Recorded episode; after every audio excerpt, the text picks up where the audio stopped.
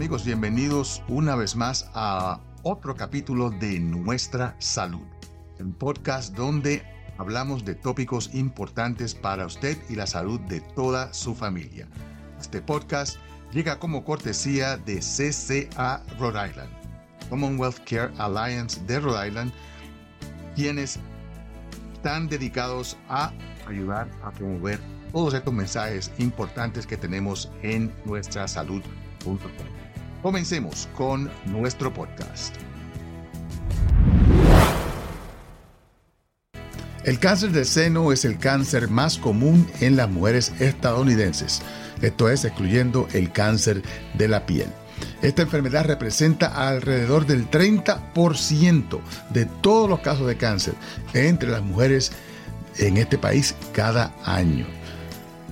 Para el año 2023, para este año, uh, se espera de que se diagnosticaran alrededor de 297.790 nuevos casos de cáncer de seno invasivo. Se diagnosticarán alrededor de 55.720 nuevos casos de carcinoma ductal infiltrante, que es un cáncer eh, también y alrededor de 43.700 mujeres morirán de cáncer del seno en los Estados Unidos. Sabemos de que este cáncer ocurre principalmente entre las mujeres de edad mediana y más mayores. La edad promedio en este momento es de 62 años de edad. Ah, claro está, esto significa de que la mitad de las mujeres que desarrollan cáncer del seno tienen 62 o menos años de edad. Así que eh, no se libra nadie. Eh, y una cantidad muy reducida ah, se diagnostica entre mujeres menores de 45 años de edad, pero en las mujeres de raza negra especialmente, las afroamericanas, pues se encuentran que tienen una alta incidencia de cáncer antes de los 40 años de edad. ¿Y cuál es el chance? ¿Cuál es la probabilidad de que una mujer desarrolle cáncer de seno eh, en algún momento en los Estados Unidos. Es de alrededor de 13%. Esto significa de que hay una probabilidad de 1 en 8 de desarrollar esta enfermedad. Ah, claro, esto significa de que 7 de cada 8 no la van a desarrollar. Y por eso es que queremos hablar en el día de hoy acerca de la mejor manera de prevenir la muerte y prevenir cirugías y tratamientos invasivos como resultado del cáncer del seno. Y es bien, bien importante porque ha habido una confusión tremenda en términos de cuándo es que debemos de hacernos la prueba de oro, como decimos, de el cáncer del seno, de detectar la cáncer del seno, es la mamografía. Pues en los años pasados encontrábamos de que diferentes organizaciones tenían diferentes recomendaciones. Eh, la Asociación del Cáncer Americana siempre ha sido la más agresiva y ha recomendado que las mujeres de alto riesgo empiecen a hacerse el mamograma a los 40 años de edad o antes si tienen historial en la familia ah, de muchas mujeres, hermanas, mamás que hayan salido con cáncer del el seno. Pero las personas de riesgo común, eh, la asociación del cáncer siempre ha recomendado que se hagan, empiecen a hacer a los 40 en discusión con el médico. Pero el National Preventive Task Force, que es una, un comité nacional de expertos Ah, que es el que ha tenido más vigencia en términos de los seguros y en términos de lo que se sigue aquí en el país, decían de que se comenzara a hacer el examen de mamografía a los 50 años de edad y que antes de los 50 se discutirá con el médico a ver si la persona pues le, eh, le tocaba hacerse el mamograma de acuerdo a su riesgo. Yo me confieso. Yo a todas mis pacientes les recomendaba empezar a hacerse la mamografía a los 40 años de edad, un año sí y un año no, dependiendo de su riesgo. Obviamente si tenían riesgo en la familia, pues entonces a esas mujeres yo empezaba a hacer el mamograma todos los años. Y es importante entender cómo es que se llega a estas recomendaciones. Porque los más cínicos inmediatamente dicen, ah, eso es porque no quieren gastar dinero. Eh, y hasta cierto punto hay un argumento de que no podemos estar haciendo pruebas a todo el mundo. En todo momento, si no vamos a recibir un resultado que va a cambiar la situación en la que nos podemos encontrar. ¿A qué me refiero? A que las pruebas de rastreo que se hacen, como el mamograma, como el Papa Nicolau, como la colonoscopía, tienen que estar basadas en una cantidad suficiente de personas detectadas por cada 100, por cada 1000, por cada 100 mil personas que examinamos. Si no vamos a encontrar suficientes personas, pues entonces no vale la pena. Pero esa no fue la razón principal por la cual se decía en el pasado de que no había que empezar a hacerse la mamografía a los 40 años de edad. La razón por la cual se recomendó por este Comité Nacional, National Preventive Task Force,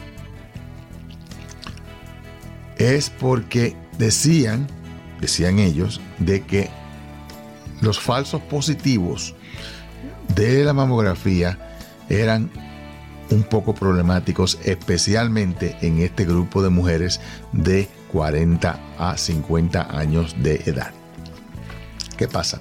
Que cuando usted tiene un falso positivo, esto significa de que vemos algo en el mamograma, llamamos a la paciente, nos sentamos a discutir, bueno, eh, señora Sinforosa, usted tiene una una masa que estamos viendo, una densidad en el seno que se ve sospechosa, pero que con el mamograma no podemos completa y absolutamente distinguir si es maligna, si es benigna, si es una sombra. Y en ese momento pues le hacemos o ordenamos una biopsia, que es típicamente una aguja que ponemos dentro del seno bajo eh, utilizando la, la misma mamografía, utilizando esa misma esa misma técnica o a veces utilizando ultrasonido y tomamos un pedacito y lo examinamos bajo el microscopio.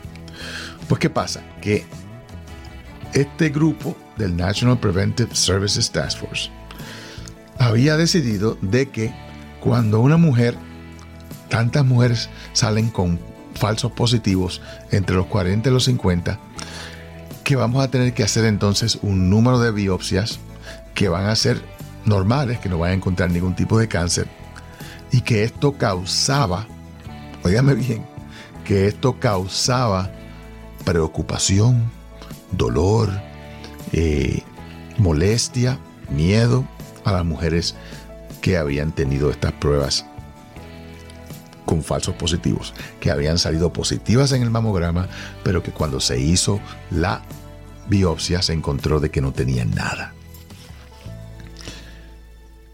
Y yo a veces me pregunto, bueno, ¿será que esta gente nunca han visto pacientes? Para mí que nunca han visto pacientes. Tienen que ser expertos de estos de, de escuela que leen muchos libros y hacen muchos cálculos, pero no están día a día en la oficina, como estuve yo por 38 años, porque una mujer que yo le hago la mamografía y le digo que tiene una masa, que tiene una sombra y queremos probarla. Una vez esa una vez esa biopsia sale completa y absolutamente negativa, que está todo bien, que no tiene cáncer, que no tiene condición premaligna, que no tiene nada. Señores, esa mujer es como que le abren las puertas del cielo me besan, me abrazan, ah, me dicen que soy el mejor doctor del mundo, aun cuando yo no hice nada. Yo solamente ordené la mamografía y le hicimos la biopsia. Así que esta idea que por años eh, confundió a miles de mujeres. Son 22 millones de mujeres que hay en los Estados Unidos entre esa edad de 40 y 50 años de edad. Todo el mundo confundido porque si iban a un lugar en el sitio web en, el, en la red encontraban una recomendación, si iban al sitio web de el National Preventive Services Task Force, tenían otra, la Asociación de Cirujanos, el Colegio de Obstetricia y Ginecología, o sea, habían como tres o cuatro diferentes recomendaciones. Y para mí, esto es bien claro. Para mí, la labor del médico es la de simple y sencillamente tranquilizar a las personas, ayudarles a sobrepasar el miedo y, ayudarles a sobrepasar el terror que puede causar un, un falso positivo.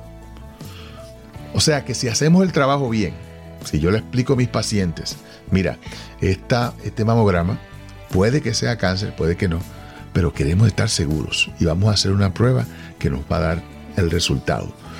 Y como quiera que sea, si estamos encontrando esto ahora, esto es algo que es bueno. Si lo encontramos a tiempo y lo tratamos a tiempo, porque el, el tratamiento es más simple, lo que hay que remover es el pedacito y no hay que hacer cirugía más extensiva. Y eso es lo que tenemos que explicar a los pacientes. Esa es la labor del médico, de explicar claramente qué es lo que yo estoy pensando, por qué es que lo estoy haciendo,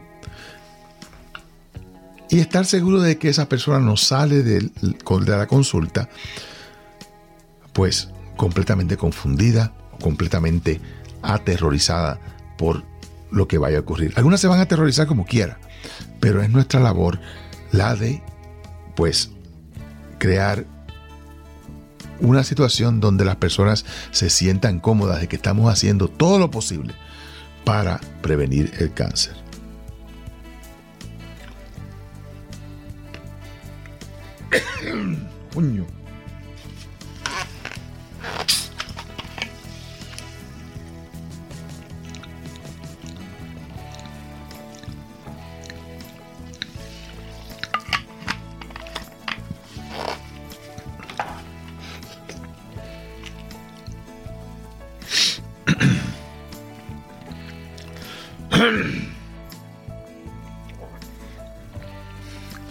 Así que, ¿qué vamos a hacer? ¿Qué vamos a recomendar entonces? Pues la nueva recomendación, que ahora se unen todas las organizaciones médicas a decidir de que las mujeres se hagan su mamograma, comiencen a los 40 años de edad, un año sí, un año no, si no tienen muchos factores de riesgo. Si tienen factores de riesgo, entonces es importante que empiecen a hacérselos, pues, todos los años y así de esa manera pues detectar un cáncer a tiempo. Esto no tiene que ver nada con las personas que ya tienen una predisposición genética. Quiero que lo entiendan.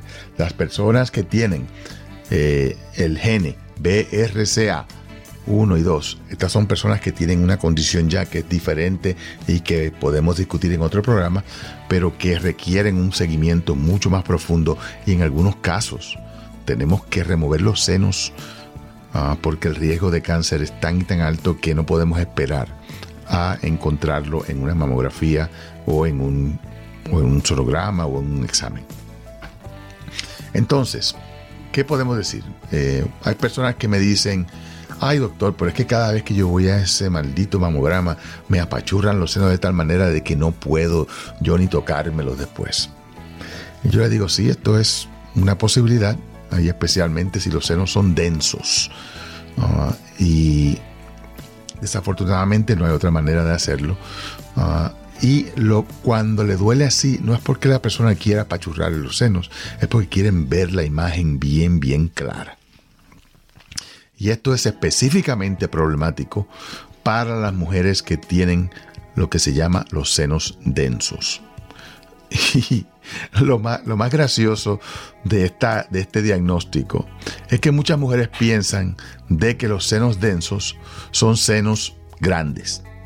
Dicen, no, pero si yo, yo lo que tengo son dos, dos pajaritos ahí nada más. Ah, así que, ¿cómo tú me vas a decir a mí que yo tengo los senos densos? La densidad no es basado en el tamaño del seno. Entiéndanlo, por favor. La densidad tiene que ver con la habilidad de los rayos X de la mamografía poder atravesar el tejido. ¿A qué me refiero? Yo siempre explico a las mujeres de que imagínense dos bolsas plásticas, una llena de agua y una llena de avena cocinada. Si usted pone una lámpara a través de la bolsita plástica que está llena de agua, la luz va a atravesar fácilmente. Pero si lo hace en la bolsita de que tiene ya avena, usted no va a poder ver la luz al otro lado. Eso es exactamente lo que pasa con la mamografía. La mamografía le apachurran los senos porque le están disparando rayos X desde arriba hacia abajo y entonces en la parte, en el otro lado de su seno, ahí tienen entonces la placa que es la que recibe la información de esa radiación que ha atravesado su seno y que ha formado una imagen en el otro lado. Y por eso es que no tiene que ver absolutamente nada con el tamaño de sus senos. Esta era una pelea que tenía yo siempre con los pacientes, porque me llegaban las mujeres con los senos pequeñitos gritándome, ¿cómo es posible? Esto es un abuso, yo voy a llamar a las autoridades, porque me, quieren ahora volver a examinar, me quieren hacer una biopsia, porque que tengo los senos densos, cuando yo ni, ni me los puedo agarrar de que son tan pequeños. por favor, no se confundan. No se confundan. ¿Y por qué es importante? Mira, es importante porque mientras más densos son los senos, esas densidades pueden ocultar un verdadero cáncer que no se ve en la radiografía. Y entonces, desafortunadamente, si se nos pasa un cáncer en la mamografía por los senos densos, pues entonces ese cáncer va a seguir creciendo y no es hasta que ya está en una etapa más avanzada que lo podemos entonces diagnosticar. Y por eso es que es tan y tan importante que las mujeres que me estén escuchando, que no fueron a hacerse la segunda prueba o la biopsia porque dijeron, yo no tengo los senos densos, ah, por favor, háganse la prueba. ¿Qué podemos hacer cuando salen los senos densos en la mamografía? Bueno, pues la, recomendación es clara y ya gracias a Dios muchas legislaturas, incluyendo aquí en el estado de Rhode Island, están pasando leyes que requieren que las compañías de seguro paguen por la evaluación necesaria después de que una persona salga con los senos densos. ¿A qué me refiero? A que cuando una persona sale con los senos densos, acaban de hacerle lo que se llama una mamografía de rastreo. y yo sé que ustedes van a decir, pero es que pero, este, este, doctor está loco, si esto es lo mismo, ya verán, entiéndanme que esto es, la medicina es un poquito rara de esta manera. La prueba de rastreo de mamografía se hace, ¿verdad? Salen los senos densos, queremos entonces hacer otra prueba más, ya sea un ultrasonido o una eh, resonancia magnética, ah, para ver si eh, esa densidad es senos densos o si es cáncer. ¿Qué pasa? Que una vez usted se hace la prueba de rastreo, que bajo la ley de Obamacare, eso, todas las pruebas de rastreo y todas las pruebas preventivas tienen que ser cubiertas 100% por su seguro, sin copago. Una vez usted tiene que hacerse la próxima prueba, ya esa próxima prueba no es una prueba de rastreo. y, la, gente, las mujeres, yo, yo, pasaba horas discutiendo con las pacientes porque pensaban de que era, no, usted tiene que poner en la, eh, pero es que yo no puedo, tiene que poner en la, eh, en la orden de que es una prueba de rastreo, screening, es que no lo es.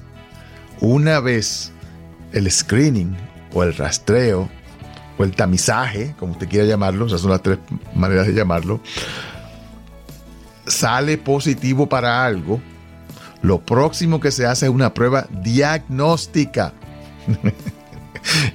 y yo me río porque eh, en algunos casos la prueba diagnóstica es otro mamograma, un poco más apretado o, cambiando la, técnica. Y las pacientes me venían a, a, tirarme piedras a mi automóvil porque decían, oye, ese doctor en vez de, en vez de ayudarme, lo que hizo fue que me, me cobraron por el segundo mamograma. ¿Qué pasa? Que cuando usted se hace una prueba diagnóstica, entonces los deducibles los malditos deducibles y los copagos aplican. Aplican. Ya ese fue el seguro que usted compró. Usted compró un seguro que tiene un deducible. Eso significa que pruebas diagnósticas usted tiene que pagar la mitad, a veces tiene que pagarla toda hasta que llegue y cumpla con su deducible.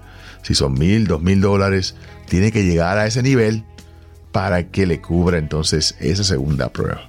Pues ya, los, gracias a Dios, los, los, las legislaturas están pues cambiando esto a nivel nacional. Ah, bueno, a nivel local, pero a nivel de la nación, muchas localidades, porque los estados son los que están cambiándolo. A nivel nacional no se ha cambiado todavía. Pero eh, se está cambiando para que los seguros tengan que cubrir esa segunda prueba diagnóstica para determinar si la densidad de esa persona fue una densidad cancerosa o fue simple y sencillamente que tenía los senos densos. Entonces, ese sonograma o esa resonancia magnética eh, llega entonces a otra encrucijada donde si está completamente negativa, pues solamente repetimos la evaluación típicamente en un año para estar seguros. Y muchas veces lo que hacemos es que ordenamos los dos. Ordenamos el mamograma y el sonograma simple y sencillamente para ah, evitar ah, el problema de que la paciente tenga que eh, regresar ah, y, dar dos viajes al, radiólogo para chequearse los senos. Así que, por favor, si salen sus senos densos y el doctor le dice que vaya a hacerse otra prueba, no pelee y hágasela porque en realidad puede salvar su vida y es algo que es absolutamente necesario. ¿Qué más podemos decir acerca de la prevención del cáncer? Mira, una de las cosas que yo insistía con todos mis pacientes también es el hecho de que hagamos el autoexamen del seno. Esto es otra cosa que los expertos han calculado de que el autoexamen del seno no sirve para nada, de que no, de que no detecta el cáncer de cualquier manera. Miren, el examen del seno, el, el autoexamen del seno que usted se hace en su casa, no es para detectar cáncer. Es para que usted tenga un conocimiento claro de cómo es que sus senos se sienten y usted lo puede hacer una vez al mes, especialmente no se lo haga durante el periodo o, durante los días antes de que le va a llegar el periodo porque va a tener los senos inflamados. Pero se los puede hacer usted misma cuando se está bañando. Y eso me ayuda a mí tremendamente. O me ayudaba porque ya yo no examino senos. Ah, estoy retirado. Pero cuando yo estaba atendiendo a mis pacientes, eh, me encantaba cuando yo podía examinar a una paciente y sentía algo diferente y yo le preguntaba a ella, ¿y esta, esta sensación aquí, esto es normal? Y ella me podía decir entonces si sí o si no.